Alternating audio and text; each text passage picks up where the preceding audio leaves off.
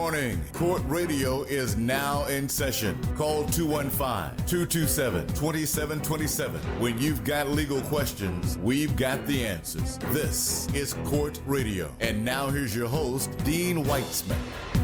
Good morning and welcome back. I'm Dean Weitzman, your host of Court Radio every Saturday morning from 9 to 10 a.m. We're right here on 100.3 WRNB. And Classics 1079. There you go, folks. We've done the legal stuff. How are you? Welcome back to Court Radio. We're excited to have a show today. If you've got a legal issue or question, just give us a call at 215 227 2727, the number for all things legal.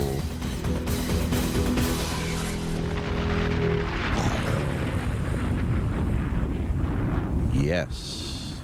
It's going to be a good show. Got the timing all down pat for the uh, intro there, young man. That was good.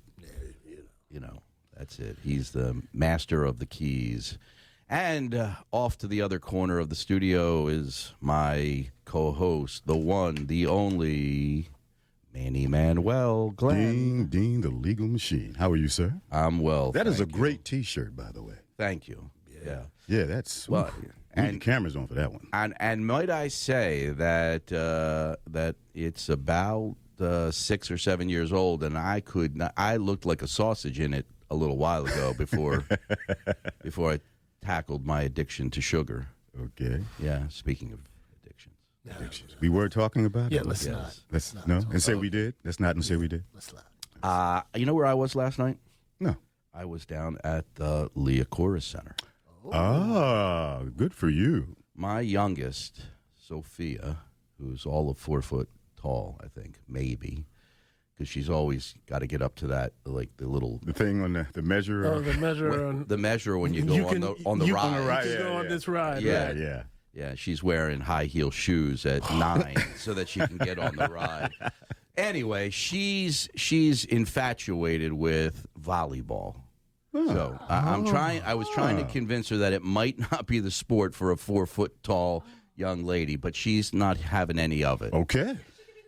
Oh yeah. the center. There you go. Yep. We we were Spike. I mean, not spike. Um, save the spike. Yeah. the, um, get- the setter. Yeah. Yeah, the setter. Uh, we went down to see Temple versus Villanova. I'm sorry, P- Temple versus Penn State, and those Penn State girls, whew, Yeah. they were all like over six foot tall, and um, Jump out the building. yeah, Yeah. they were they were incredible. Like So- the the record, I believe, was Nebraska uh, volleyball team as the most attended uh, female uh, sports. yeah, yeah, it was, was Nebraska in Nebraska. There was quite a few people there last night. Temple lost, um, but it How was bad was it? Close. Uh, no, no, no, no. Uh, it was uh, two sets to none, and uh, and it was like twenty five to ten.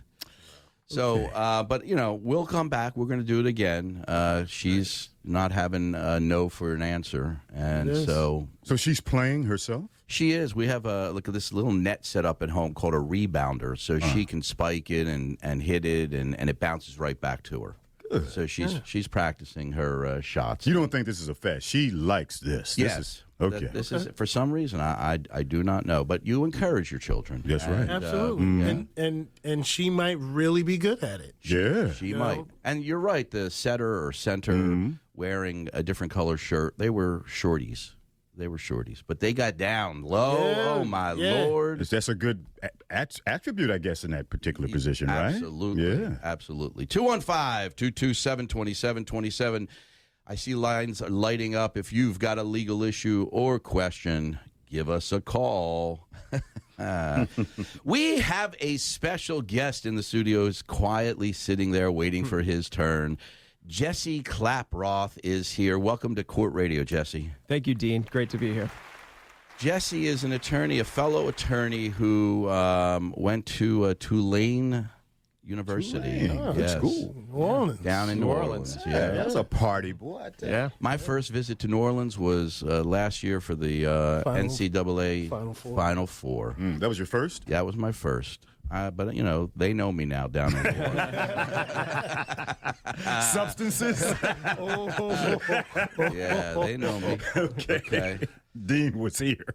Nice people though. You know, nice people down there. Uh, we did have a nice time. How was your time down there? Oh, it was great. Yeah. I mean, uh, to go to law school in a place where you know, it's uh, it's a party twenty four seven basically. So I know. How'd you get to uh, contracts in the morning? sometimes I didn't. Uh, Jesse has um, has many talents, I'm sure, but the one that we're focusing on today is employment discrimination, uh, workplace discrimination. It comes in many uh, shades and colors. Why don't you tell us, in a broad stroke, what is it? Um, when should one be concerned? Well, so probably the most common question I get, um, you people come to me and they say, "Hey, my employer is not treating me well." Um, but most people, especially in Pennsylvania, are at-will employees, so you can be fired for any reason. Now, Even even a bad reason. a bad reason, but you can't be fired for an illegal reason. Okay. And the illegal reasons are race, sexual harassment, gender discrimination, ethnicity, religion. Those are the illegal reasons. Hmm. Or sometimes if you blow the whistle, if you speak out about fraud or abuse in the, in, in the workplace and you're fired for that. So if somebody comes to you with that, they may have a case. A retaliatory firing. yes. So I, I complain that something's not right here at the workplace, and that within a week they say it's time for you to go. Yes. And in fact, I mean, the courts will look at the timeline. So, I mean, if you complain about something and a year later you're fired, probably not retaliation because you have to have that causation. But if you, you know, lots of times people will say, hey, I complained about racial discrimination. I, I fi- uh, you know, filed this complaint with HR. Two weeks later, they're fired. Well, you know, now we probably have a case. Uh, retaliation cases are a little bit different too because the thing you're complaining about doesn't actually have had to occur. So if you believe that it's happening to you, you have a good faith basis, you complain, even if it doesn't happen, even if you can't prove your case, the retaliation then becomes your case. So lots of times, you know, if, if you're an employer and somebody is complaining about something, that's when they do the workplace investigation. That's when they sort of put a pause on everything because the next action they take could get them sued. Could you say that list again? You said what, race, the illegal stuff is what? Yeah, so it's race, gender, uh, ethnicity, religious belief. Um, it can be uh, disability as Age? well. Age, age discrimination is a big one. There was a time in the black community when it could have been hairstyle alone. Yeah. Not, and it wasn't religious, just hairstyle. Right. Is that considered illegal? Well, it could because it, it could go to race, it could go to ethnicity. Yeah, absolutely. Um, lots of those cases, though, they came up in the um, the context of prison, and it was you know whether or not they had a civil right to wear their hair a certain way, um, or whether their religious beliefs Hmm. required that they wear their hair a certain way. Okay, how do you now? The the idea that these are protected classes is out there. But how do you prove it? Where's the where's the evidence? And what should people be looking to preserve if they feel like they might be the victims of that? So the hardest part about these cases is that lots of people don't want to speak up to their employer. So they let it go, they let it go, and then maybe they get fired, something happens, they come to me and they say, "Hey, I want to sue them for these things that happened in the past," but there's no paper trail. So the best thing that you can do is create a paper trail. I mean, emails to HR, phone conversations, not good uh, meetings in person, HR will want to bring you into a meeting. Later on in the litigation, they will claim that meeting never happened. You'll have to bring in witnesses to say, no, I saw her walk into that meeting. So you'd be amazed at what they will do. I mean, I've had cases where uh, a woman said she was pulled into a closet and she was sexually assaulted at work. The employer says, there's no closet there. I have to go to the to the location, find out whether there's a closet, then find out that they actually did construction to get rid of the closet. So, I mean, it, it's so the evidence in these cases, you have to take it upon yourself to basically speak up and to put this stuff in writing. And if you do, and you do it through the right avenues, it's going to move. Like people in the company, especially if they have like a legal department, they're going to pay attention to that. So um, it's hard to do, though. You know, it's hard to do because people will think, I, you know, I just want to work. I, I just don't, you know, I don't want to, you know, ruffle feathers here. I don't want to be a problem. I just want to work. But unless you put that in writing, no one's going to do anything. Do the rules differ from? You got a lot of licenses to practice a lot of different places. Do they differ from state to state? Do the rules differ? They do actually. I mean, like so, uh, Pennsylvania or federal law, and usually lots of these cases are brought under federal law. So in federal law, we're in federal court, right? Um, the you also have to go to the EEOC, the Equal Employment Opportunity Commission. So you have 180 days in Pennsylvania. You have 300 days to go to them and file a charge of discrimination. Is that a prerequisite to being able to go to court? Yes. So if you if you do not go through first the EEOC, then you cannot ever get into a courtroom. Yes. Okay. Now, the EEOC is within I'm sorry, 180 days, 6 months. Yes. How do you file with the EEOC? What what's the what's the uh, the process for that? So they now have an online portal. You can sign up. You can make an account yourself. You can go to EEOC.gov. Um, this is just for the individual. Lawyers can do it differently. Um, you can fax in a charge of discrimination. Uh, you can bring it down to uh, there at Eighth and Market. Just bring it right to the office, or you just call and you set up an appointment. And if you meet with the investigator, you can fill out the charge of discrimination there. But whatever you put in that charge of discrimination, you're going to be stuck with. So, for example, if you say I was racially discriminated against, and then later you're like, and then I was fired, I was, you know, retaliation, I was fired for for complaining of the religious discrimination. If you don't write retaliation on that charge, you're not going to be able to sue over it. All right, let me give you an example. What if somebody were out on FMLA or maybe intermittent FMLA and their employer was kind of aggravated about that and they came up with some excuse to fire the person down the pike? Um, is that a potential claim? Yes. Yeah. So, I mean, lots of these statutes, whether they're federal or the, they're state, they say you if a person basically engages in what we call protected activity, you actually are utilizing that statute, that law. excuse me. You, if you're fired or if they take any action, you know, there, there's cases where they say, hey, you know, at, normally at work we have birthday parties for people. My my birthday came up, there was no cake that actually could constitute adverse employment action. I'm not sure how much money that's worth, but you could bring that case because they're treating you differently because you complained. Um, FMLA, pregnancy discrimination, all these things are things that if you try to utilize it and your employer, you know, uh, takes an adverse action against you, you can sue them. Uh, jury duty is another one. What about people who are just fired because the employer don't like the person? It's a great reason to fire people. Yeah. In, in fact, like if I was advising employers, so often, especially like with the corporations, they don't want to actually say the thing that the reason. So they create all of these pretextual reasons, which then get them sued because if it turns out they're wrong. If somebody actually just said, "Hey, John," in an email, "John, you're not doing your work. Um, it's not up to par. You're fired." John's got no case. I mean, unless he complained about something, you know, in in the you know that led to that. Um, later, if John's like, "Well, I was discriminated against," the jury's going to see that email and they're going to go, "That's a pretty good reason to fire somebody." But corporations don't do that, and HR doesn't do that. Yeah. They try to gild the lily and it gets them in trouble. Yep. 215 227 2727. We're talking to Jesse Klaproth. Uh, Jesse is an attorney who focuses his practice on employment discrimination. Um, and one of the cases in the news today involves pop star Lizzo. Um, what's the what is that case based upon? So the Lizzo litigation is really interesting. I mean, it's under California law, but the law in California is similar to, you know, what we have in Pennsylvania and under federal law. Uh, you know, it is a smattering of a lot of different claims. You have sexual harassment claims in there.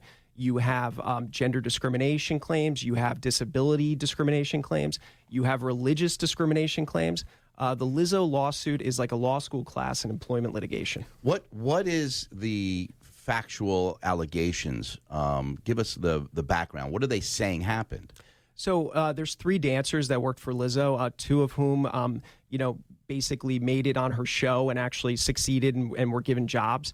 Um, on tour, they were brought to strip clubs. They said that as a condition of their employment, they were made to go to strip clubs in Amsterdam, actually sex shows, Um, one of the dancers alleges that she was forced to touch the breasts of a female dancer.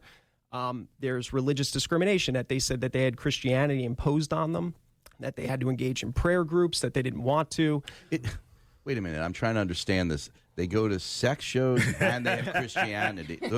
I get the Christian before show. Everybody does the prayer circle. We're about to hit the stage. Is that what they're talking about? It's well, so actually, so one of the, and they call her a supervisor, but it's not really qu- clear what she is in this Big Girl, Big Touring Inc., which is the Lizzo's company. Um, this Miss Quigley, who's being sued too. Uh, in one paragraph, they're talking about how Miss Quigley is telling everyone not to engage in premarital sex.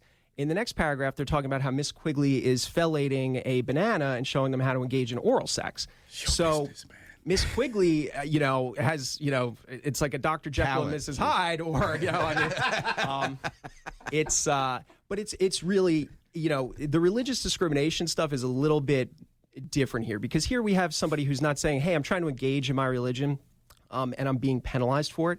You have people saying, "I don't want to engage in this prayer circle." Now, you're not forced to do that. If at work so- your employer says, "Hey, you know, this is uh, you know a Christian or Muslim, you know, office or firm, and we're we're going to do this every day," and you say, "I'm not going to do that," that's fine.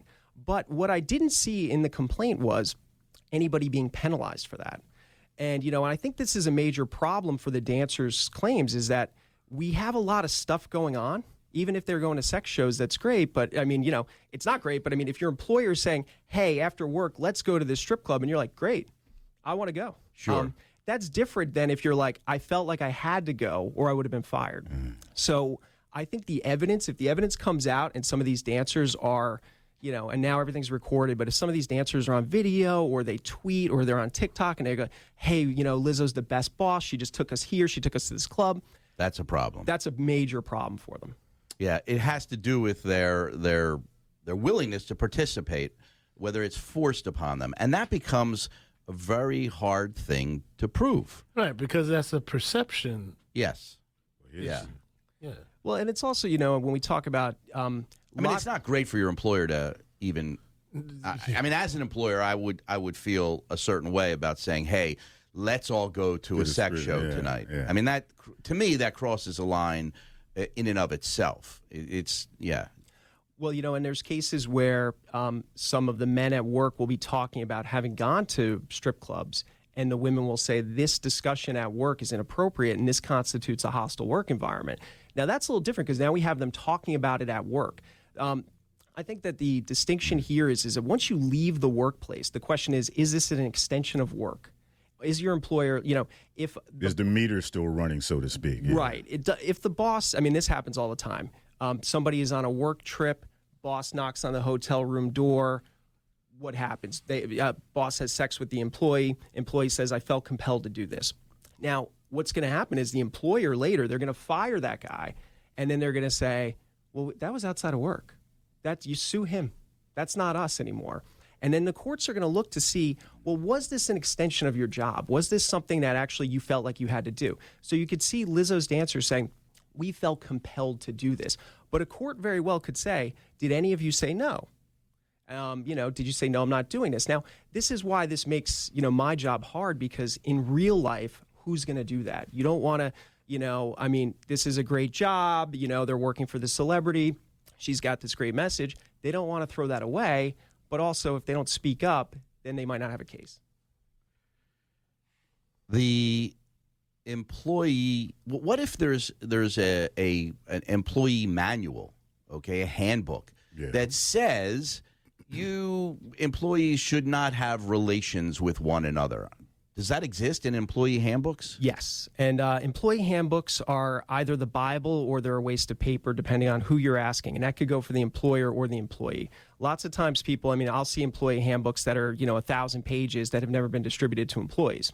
The person sues, and the employer goes, it's in the handbook. Or we have what, you know, when people now apply for jobs online, sometimes you're clicking a box and you say, I agree to this employer's policies before you even work there later on when you file a lawsuit they're going to be like you agreed to this policy and you didn't and, and and then our argument as the lawyer is like come on they're not reading this um, they don't even see it uh, there's no consideration for this at that point in time Uh, but courts, you know, uh, lots of times if courts can kick a case on something like that, they might do it.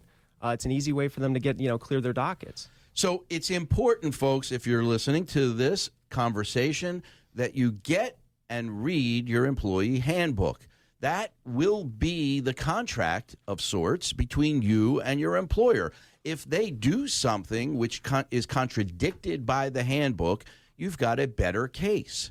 And you need to know what the rules of the road are when you're employed by a company. It's important.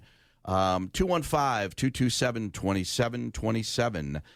We're talking to Jeff, Jesse Klaproth uh, about uh, employment discrimination claims. If you've been discriminated against in the workplace and you feel like uh, you, ne- you didn't get a chance to express your claim, or you did express it, and it, how, however it worked out, we'd love to hear from you. So the number to give us a call is 215 227 2727 if you have a claim, you you feel something has happened in the workplace, whether it's sexual or racial discrimination, is HR truly your friend and the place to go? Uh, HR, I mean, no offense to anybody out there working in HR, but HR um, is really just a defense for the for the company. Now, I say this, and I, I'm also going to tell you that you have to utilize HR though.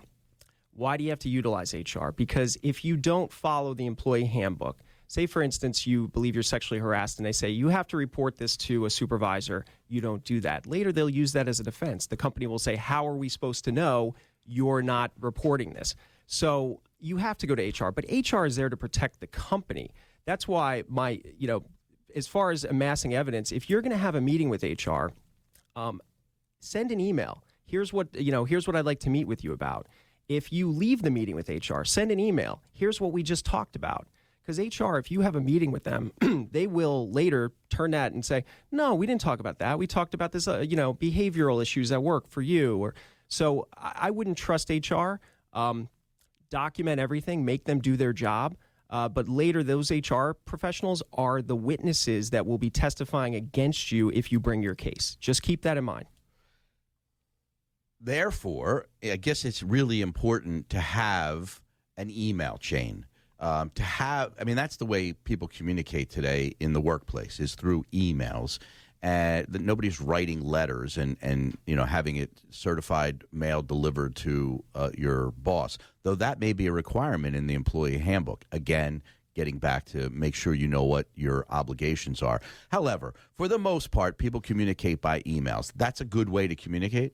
Yes, absolutely. And and despite, you know, the employee handbook may say you have to go to this person, your direct supervisor. If your direct supervisor is the person that's harassing you, that's difficult. You're not going to do that. So you might then say, I'm going to go over their head. I'm going to go to their boss, or I'm going to go to, you know, even to a different, um, you know, a different office or satellite office. I'm going to complain there because I can't complain to this person.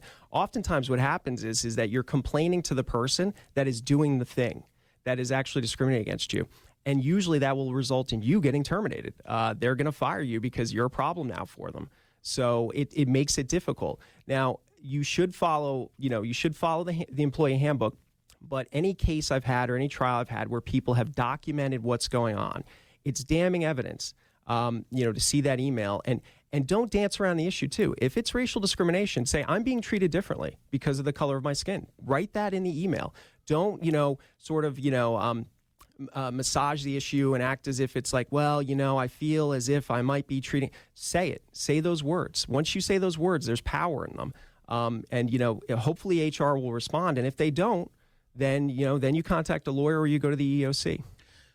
How important in today's litigation world is social media? social media is interesting because I'm sure you have the same experience where you, I'll be taking somebody's deposition or I'll cross examine them at trial and they see a tweet that they did, or they see their LinkedIn page, or they see something on Facebook, and they're amazed that everybody else can see it. We can all see this. You're creating a paper trail of your life. It is wonderful when it goes against, you know, the, the, the person I'm suing. But often the first first conversation I have with clients is, "Let me see your social media." Because if you're saying my boss made me go to this strip club, I, I hate going to strip clubs. I never go to strip clubs, but I see something on social media about you being at a strip club, you don't have a case. Uh, so social media, uh, just remember when we create paper trails at work, social media is creating paper trails for your life. Um, and this is evidence that will be used, and juries will ooh and ah when they see these things that, that you've done. So, And, and also, um, uh, for putting aside causation for a moment, on damages. If you're claiming that your life has been destroyed, and then you got photos of you with the family at Disney World, uh, and you've got a big smile on your face, it conflicts with what you're trying to claim from a damages perspective. A jury looks at that and they go, wait a minute, your life isn't, you- you're going on and doing all the things you normally do in the way you normally did them. Uh, how bad can your life be? Yeah, I mean, absolutely. And uh, the, your employer, when you claim, if you claim emotional distress associated with uh, termination or some, you know, work event, uh, your employer then, the defense handbook is to go into every detail of your life. They will say, you're not depressed from work. You're depressed because you had postpartum depression. Uh, you're not depressed from work. You're depressed because you had a bad relationship with your boyfriend. Uh, in sexual harassment claims, they still do the shaming of the women. They will try to go through their sexual history and basically say they asked for it, which is amazing. You know, sometimes I'll say in social media, we're, we're in 2023 with sexual harassment suits, but in court with judges and with some of these defense lawyers, it is 1955. I mean, they will, oh, she wore a short skirt. It's amazing what they will bring up. And sometimes remember who they're talking to, especially with these judges. You know, some of these judges are older white males uh, and they're a receptive audience to, you know, to these claims that, you know, oh, the woman was dressing provocatively.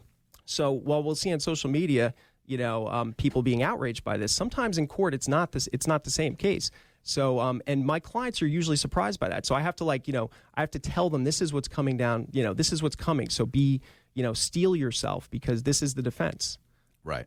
215-227-2727. Let's we got callers uh, lined up. Let's catch one before the break.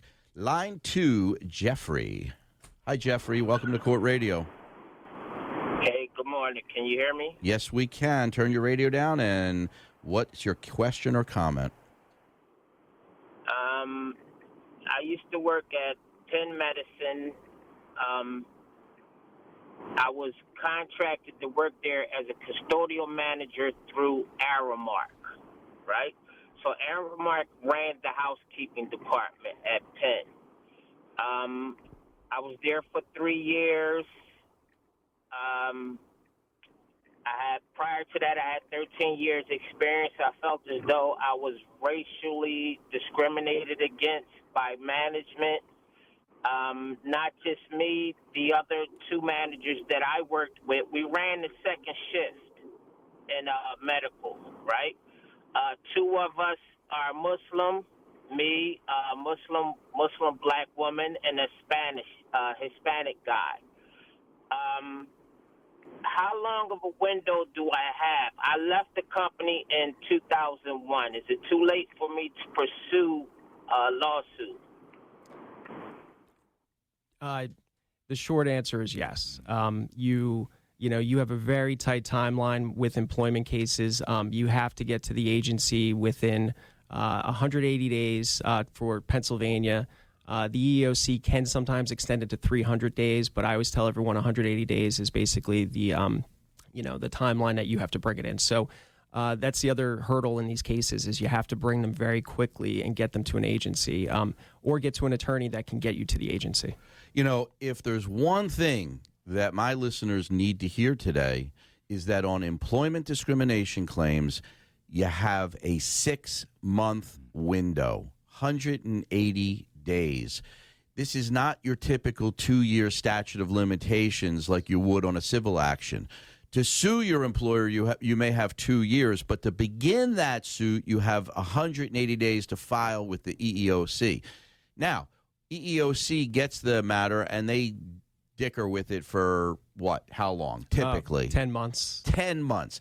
So they're playing with this. So you wait six months, you file with the EOC. Now you've got a 10 month investigation stage that the EEOC engages in. And then the EEOC says, eh, we're not pursuing this claim. It's not big enough for us, not sexy enough. We're not, we're not going to pursue it. You're now 10 and 6. You're now 14 months down the road from the harassment. Um, do you have two years from when the EEOC kicks it to sue your employer, or do you do you still have a two year window from the very beginning of the claim? No. Uh, usually, when the EEOC kicks it, you have 90 days. So they give you what's called a right to sue letter, uh, and then you, the lawyer, if you have your lawyer, you'll get them. I get them now through like the EEOC portal, and you have 90 days to file a lawsuit. So they can sit with it for a year, two years. Now, oftentimes, the reason you should have a lawyer is because the lawyer is going to push the EEOC to take action. And oftentimes, what I want the EEOC to do is is to just give the case back to me. Give me the right to sue letter. Let's go to court. Um, you know, you're taking too long. I've never had them actually. Sometimes they try to broker settlements. It's usually for very little amount. It's not worth it. Um, you got to go to court on these cases. So part of what the lawyer's doing is bullying the EEOC to, to take action. Um, in Pennsylvania, if you bring the Pennsylvania statutes, um, Pennsylvania also has their own protections. You have 180 days to file with them. Now, if you file with the EEOC, you can also say cross file with the PHRC, the Pennsylvania Human Relations Commission, so you can preserve your state claims too. Uh, with racial discrimination, there's a different, you can actually sue under 1981, a civil rights statute, which gives you a four year statute limitations. Um, so that that's another. So sometimes with racial discrimination, it's a little bit different. You might be out of luck with the EEOC, but you could bring the 1981 claim. So, um, but you know, there's different reasons why you do or don't do that. Um, sometimes lawyers, including me, will say, "I don't want to mess around with this. I have a racial discrimination claim. I want to get to court. I'm filing 1981. I'm going to waive the other claims." You know, so you have a conversation with your client. Here's what you're giving up, but let's get speed because you can't have a case seven years down the line and you're going to trial. The employees, all the people, the witnesses at these cases or at these these um these companies, they leave there's no witnesses anymore. And so you'll have you'll be going to trial and you're, you're you have people that you can't even find anymore bringing into court. So you want to move fast with these cases as fast as possible. And be represented by a competent attorney because there are many hurdles, many statutes, many technical issues that need to be overcome. And it's really important that you get it right the first time. 215 227 2727. If you've been the victim of racial discrimination or age discrimination, you'd like to discuss your case, please give us a call at that number 215 227 2727. We'll be back in two minutes. I'm Dean Weitzman. If you have a history of using chemical hair straighteners and have been diagnosed with uterine or endometrial cancer, call My Philly Lawyer now at 215 227 2727. Frequent use of chemical hair relaxers can double the risk of uterine and endometrial cancer. If you've been affected, we will fight for you. Call 215 227 2727. My Philly Lawyer, when winning matters most. When we say winning matters most, we mean it. My Philly lawyer just helped secure an $80 million victory for a client suffering from a defective medical product. Whether it's a motor vehicle, workplace, or medical malpractice injury, My Philly lawyer gets results. If you've been injured and want aggressive, thoughtful, thorough representation, call My Philly Lawyer first. Philly's legal champions. 215-227-2727. My Philly lawyer. When winning matters most. I grew up here, went to school here, raised my kids here. I know Philly, and Philly knows me. I started my Philly lawyer because if you've been injured, your lawyer matters, and choosing someone local matters. It matters to the insurance company, it matters to the jury, and most importantly, your lawyer matters when it comes to getting results. If you've been injured, call us now 215 227 2727. My Philly lawyer, when winning matters most. I'm Dean Weitzman. If you have a history of using chemical hair straighteners and have been diagnosed with uterine or endometrial cancer, call My Philly Lawyer now at 215 227 2727. Frequent use of chemical hair relaxers can double the risk of uterine and endometrial cancer. If you've been affected, we will fight for you. Call 215 227 2727. My Philly Lawyer, when winning matters most.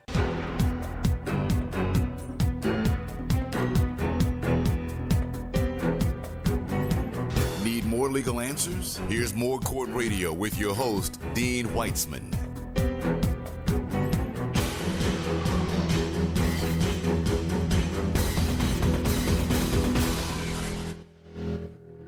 Yes, we're back. I'm Dean Weitzman, your host of Court Radio, Saturday mornings from 9 to 10 a.m., right here on 100.3 and, WRNB. Yep, and Classics 1079.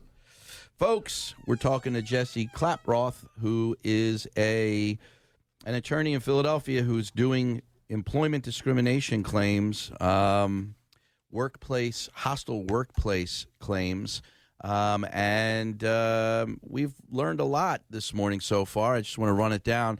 If you think you might have a claim, you've got the first hurdle to file with the EEOC within 180 days. 180 days of you separating for the firm or 180 days from when the incident occurred what's the what's the triggering event That's a great question. So, uh, the triggering event is actually the discrimination. So, if you continue to work at the company, um, sometimes we'll have, uh, you know, five, six instances of discrimination. Only two of them are actually covered by the statute of limitations because of when you complained. So, if something happens at work, always think, you know, I have 180 days to get this to an agency, or I got to get to a lawyer right away. Um, because if not, you could come down the line and, and you'd say, well, I got fired, you know, two weeks ago, but there was this hostile work environment and they were doing, you know, they were showing me pornography at work and they were harassing me. And, but that happened last year. And that's not going to be covered. So um, lots of times we have courts dicing it up and saying this is covered, that's not covered, and the jury may not even hear about that. So they might not hear about all of the stuff that happened at the workplace, you know, prior to you being terminated. interesting point interesting point all right line one we have anonymous anonymous welcome to court radio Yes. Good morning. How are you today? i'm well thank you thanks for calling us what's your question or comment I have a question. I work for the Postal Service, government agency, and I was only working four hours a day under restrictive orders from the doctor. And one day I went into work. I had already been harassed by my manager about my timing and me only working four hours a day. And she pulled me in the office, her and another supervisor, and she says to me, Listen, I need you for eight hours. I can't use you for four. Now, mind you, I've been working all along with the four hours getting the job done, even being trained for another job and getting it done. She said, Well, I still don't need you for four. I need you for eight. And if you can't do that, then I need you to go ahead home. I can't use you. I'm like, okay, my doctor's restrictive orders only allots me four hours a day. Do you really want me to go against his his orders? It doesn't matter. I need you for eight. And if you can't do that, then you may as well clock out. I said, well, I'm not going against my doctor's orders. I'm not doing that. So what ended up happening what what ended what ended up happening in that job I clocked out. I'm still uh, employed, but I had never heard anything from them for at least six months. For them to start flipping everything, ask me to sign leave slips and all that. Let me ask you a question. Were I were you were were you out of work because of a condition or injury that you sustained on the job? On the job, yes. I So you're COVID so real uh, bad. okay. So you're on workers' comp to uh, uh on on on on like I a was on workers' comp. I was on workers' comp, uh, Dean. And then all of a sudden, now they cut it off and say I'm AWOL. Yes. Okay, so this is slightly different. You're out on workers' compensation on a light duty or limited duty uh, restriction. And the employer says, We don't have light duty or limited duty uh, work for you, so you can go home. And then they pay you 100% of your salary and you're not working. Then they then they uh, let you go. They they say you're no longer need to be out on light duty. We're we're just going to if you don't come back, we're going to let you go, and they let you go. That becomes a workers' compensation claim. Okay, you say I can't, they say you can, um, and and to make matters worse, you're working for the federal government, so it's a federal workers' compensation claim where there's uh, very few attorneys in the world who handle those claims because they have so little value in in to the attorney. Um, because the maximum ch- that you, an attorney can charge is 10% on a federal workers' comp claim. They've essentially made it nearly impossible for these federal workers to get good quality representation. Though I do know one attorney in Philadelphia who handles that, and that I send all those cases to him. But that's handled under the workers' comp section. Is there an opportunity, Jesse, where you see a workers' comp claim, but also see a discrimination or harassment claim at the same time? Um, yeah, there's two circumstances. The first is if somebody files a workers' compensation claim and then gets terminated or has an adverse employment action, you can sue for retaliation. Um, and I've had those cases in Philadelphia because it happens a lot. Someone gets injured on the job and they say, you know, you're a custodian, we don't need you anymore. You hurt your leg, I need you to carry things. Uh, you're gone. And so um, the the second circumstance that you could bring this under is um, uh, a disabilities claim, right? So uh, the Americans with Disabilities Act, like if you have what you perceive as a disability, and that's something that you know the federal guidelines will tell you. So saying I have one doesn't necessarily mean you have one. You have to actually get get to a lawyer and see if you have one that qualifies. But if you do, and you say to your employer, you know, I have this disability, I have to take um, seizure medication, and it makes me drowsy. I have to sit down during work. Uh, then the employer has to engage in a process with you. They actually have to sit down and say, okay, look, you're working in retail. We can't. Ha- we can only have you sit down for an hour. Can't have you sit down for two hours. If the employer engages in that process with you, uh, and then the employer determines that it's still it's unreasonable, we don't believe that you can do your job. Um, you know, we need somebody who's standing. You know, sorry, you know, but we need somebody standing for eight hours. Um, then and they let you go. The employer is going to have a defense because they engaged in that process. Lots of times, though, they don't engage in that process. They simply just say, "Oh, sorry." You know, someone comes to you and they say, "You know, I was diagnosed with lupus and I can't." Uh, you know, I'm going to be out. At, you know, uh, I have have to take medication, and I'm going to have lots of doctor's appointment. And the employer says, "Okay, we don't need you anymore." Well, you know, you're going to be able to sue them, and you're going to have a, a pretty good claim for that. Um, this happens a lot. Um, you know, the difference with federal employees, though, is is that federal employees don't have access to the courts uh, for claims like this. Like they're going to have to go through the internal process set up for that for the government agency. So, you know, you're going to have to complain to your supervisors at work and go through that process. You're not going to be able to get, and again, there's only a very select amount of lawyers that are doing that sort of federal workplace work because it's not very lucrative.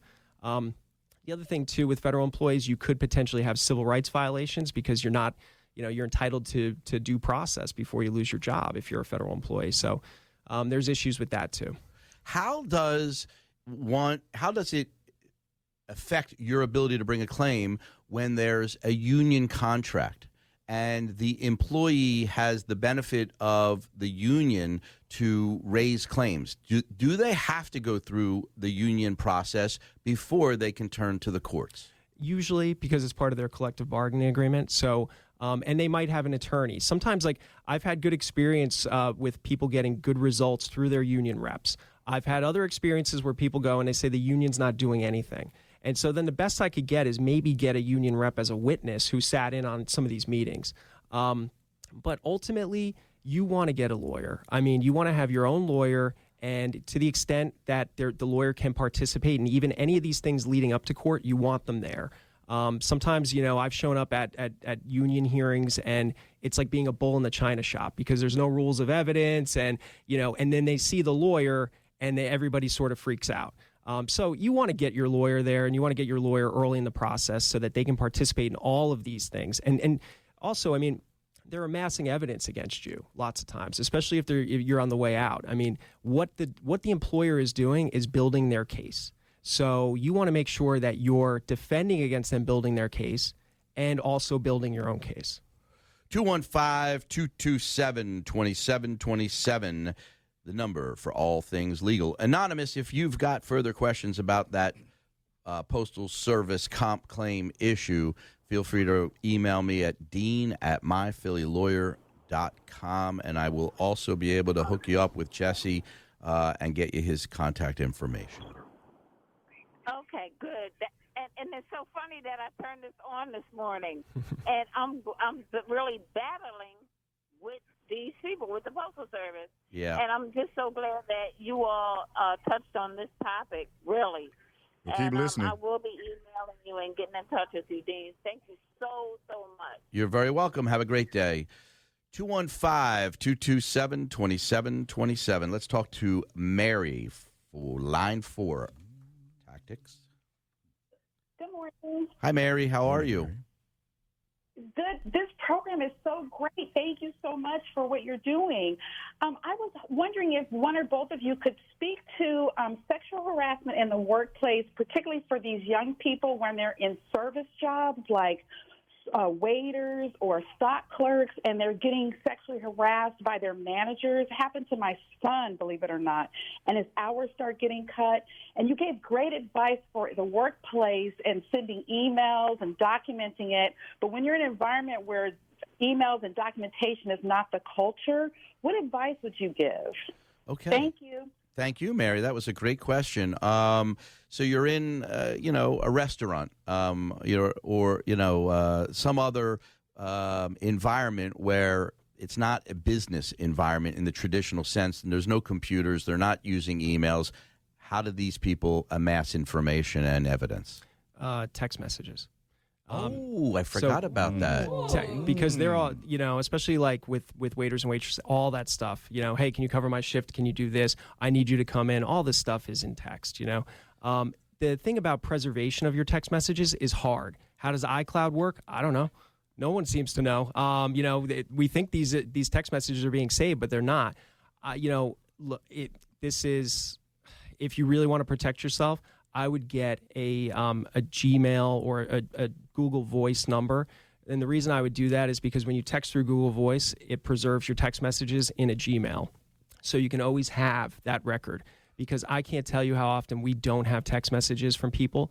Um, and you know, but look, if there's cases too, and I'm sure Dean, you you know this. Like we we bring the lawsuit and we want the text messages from the employer or we want the emails. They don't have them. Now we have a different type of case because if they destroyed evidence and they knew that they were aware of the claim, you now have a better case. So sometimes my clients will say to me, "Oh, you know, they're going to destroy all this," and I'm like, "That'll be a gift." It'll be a gift to you if they destroy this stuff because we'll figure it out. Especially now, like we know there's always a paper trail, there's audit trails. We can get, you know, we can get forensic people to get inside these computers or your phone and find this stuff. Yeah, I mean that's how they get that's how they get people these days. Cell towers, pinging, uh, you Yeah. know, and and you can preserve text messages, and even this old guy figured that out. I mean, there's you can you know you back up to the cloud. You make sure that you have your backup set up on your phone. Um, and I Do the upgrades. yeah, and everything. yeah, I, and and then you can you can always re-download them to to your phone at a later date. What's the biggest case you've handled, like financially? What what's what would be like the largest number? Um, result wise or pending wise? I mean, pending wise, we have a potential whistleblower case that's worth um, in uh, hundreds of millions. Collectability is an issue.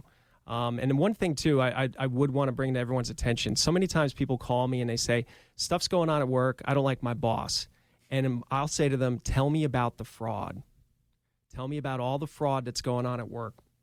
because what happens is especially like you know a lot of there's a lot of home healthcare aides now everything's through medicaid if you get somebody who is you know say for instance they're they're overbilling medicaid you have a case on behalf of the government and these are extremely lucrative for the whistleblower and for the lawyers so i mean because government fraud goes that high so um and as far as em- employment cases i mean lots of these the thing is with employment settlements so many of them are confidential so we don't know what happens. The Lizzo litigation could just disappear one day. We won't know what happened because what they'll be buying too is the confidentiality. Now, some people say that's that's wrong. You shouldn't be able to do that. And in fact, New Jersey doesn't really allow it in sexual harassment cases.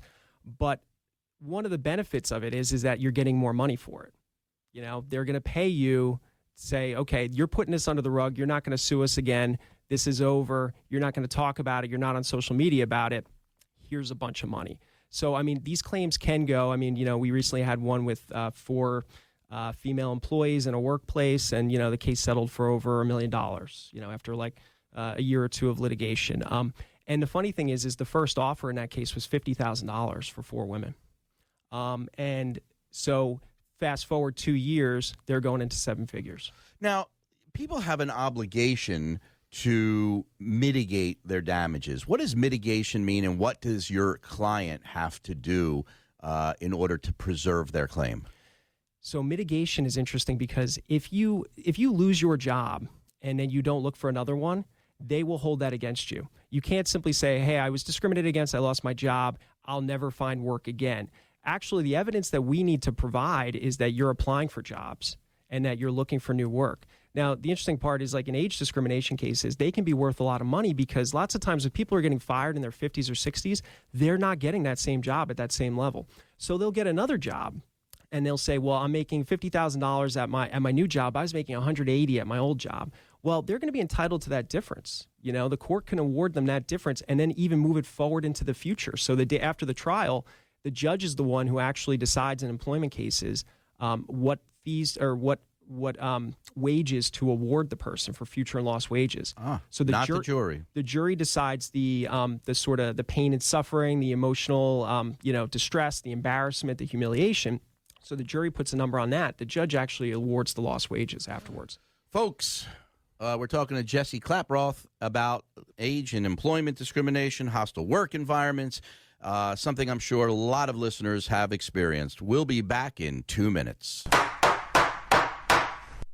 I'm Dean Weitzman. If you have a history of using chemical hair straighteners and have been diagnosed with uterine or endometrial cancer, call My Philly Lawyer now at 215 227 2727. Frequent use of chemical hair relaxers can double the risk of uterine and endometrial cancer. If you've been affected, we will fight for you. Call 215 227 2727. My Philly Lawyer, when winning matters most.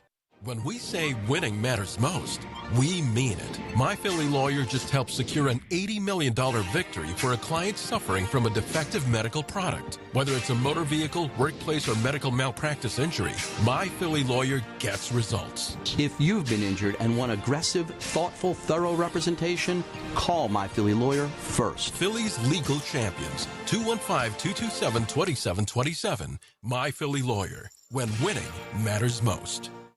I grew up here, went to school here, raised my kids here. I know Philly, and Philly knows me.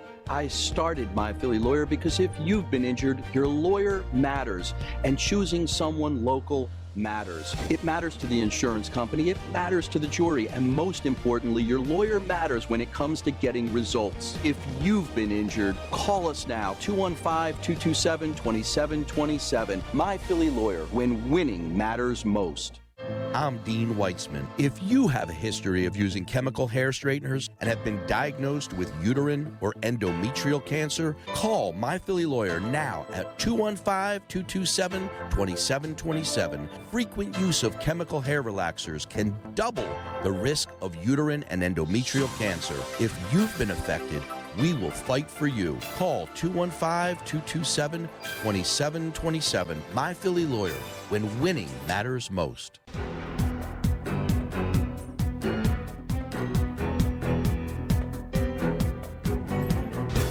More legal answers? Here's more Court Radio with your host, Dean Weitzman.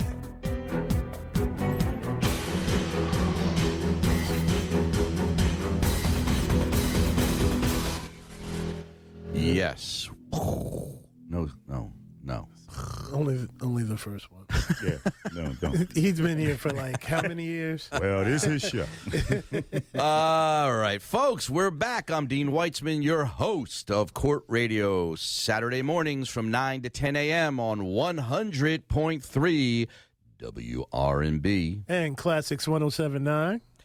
We're joined in the studio with a colleague of mine, Jesse Klaproth, who does employment discrimination and hostile work environment and all kinds of stuff like that.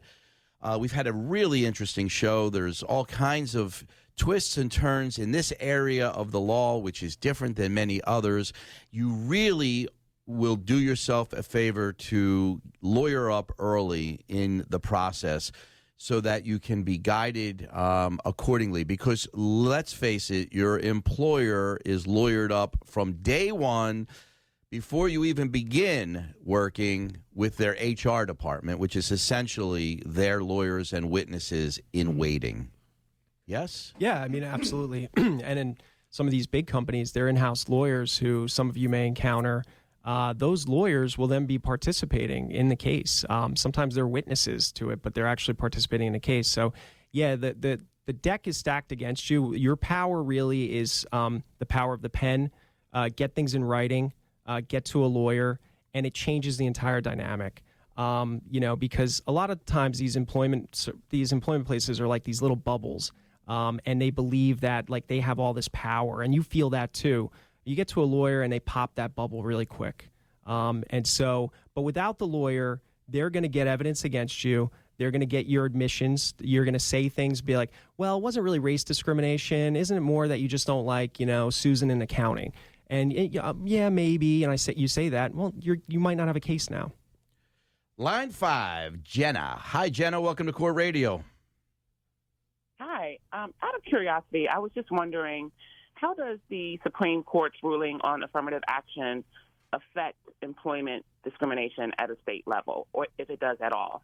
So, if an employee is willing to challenge that company's, you know, diversity inclusion program, is it even feasible? Will how does that work? Well, so that's an excellent question. I think that's actually fertile ground for new litigation because, um, you know, basically the Supreme Court said, hey, we don't want race based decision making in uh, universities. Now, employers can never engage in race based decision making, um, no matter what the race.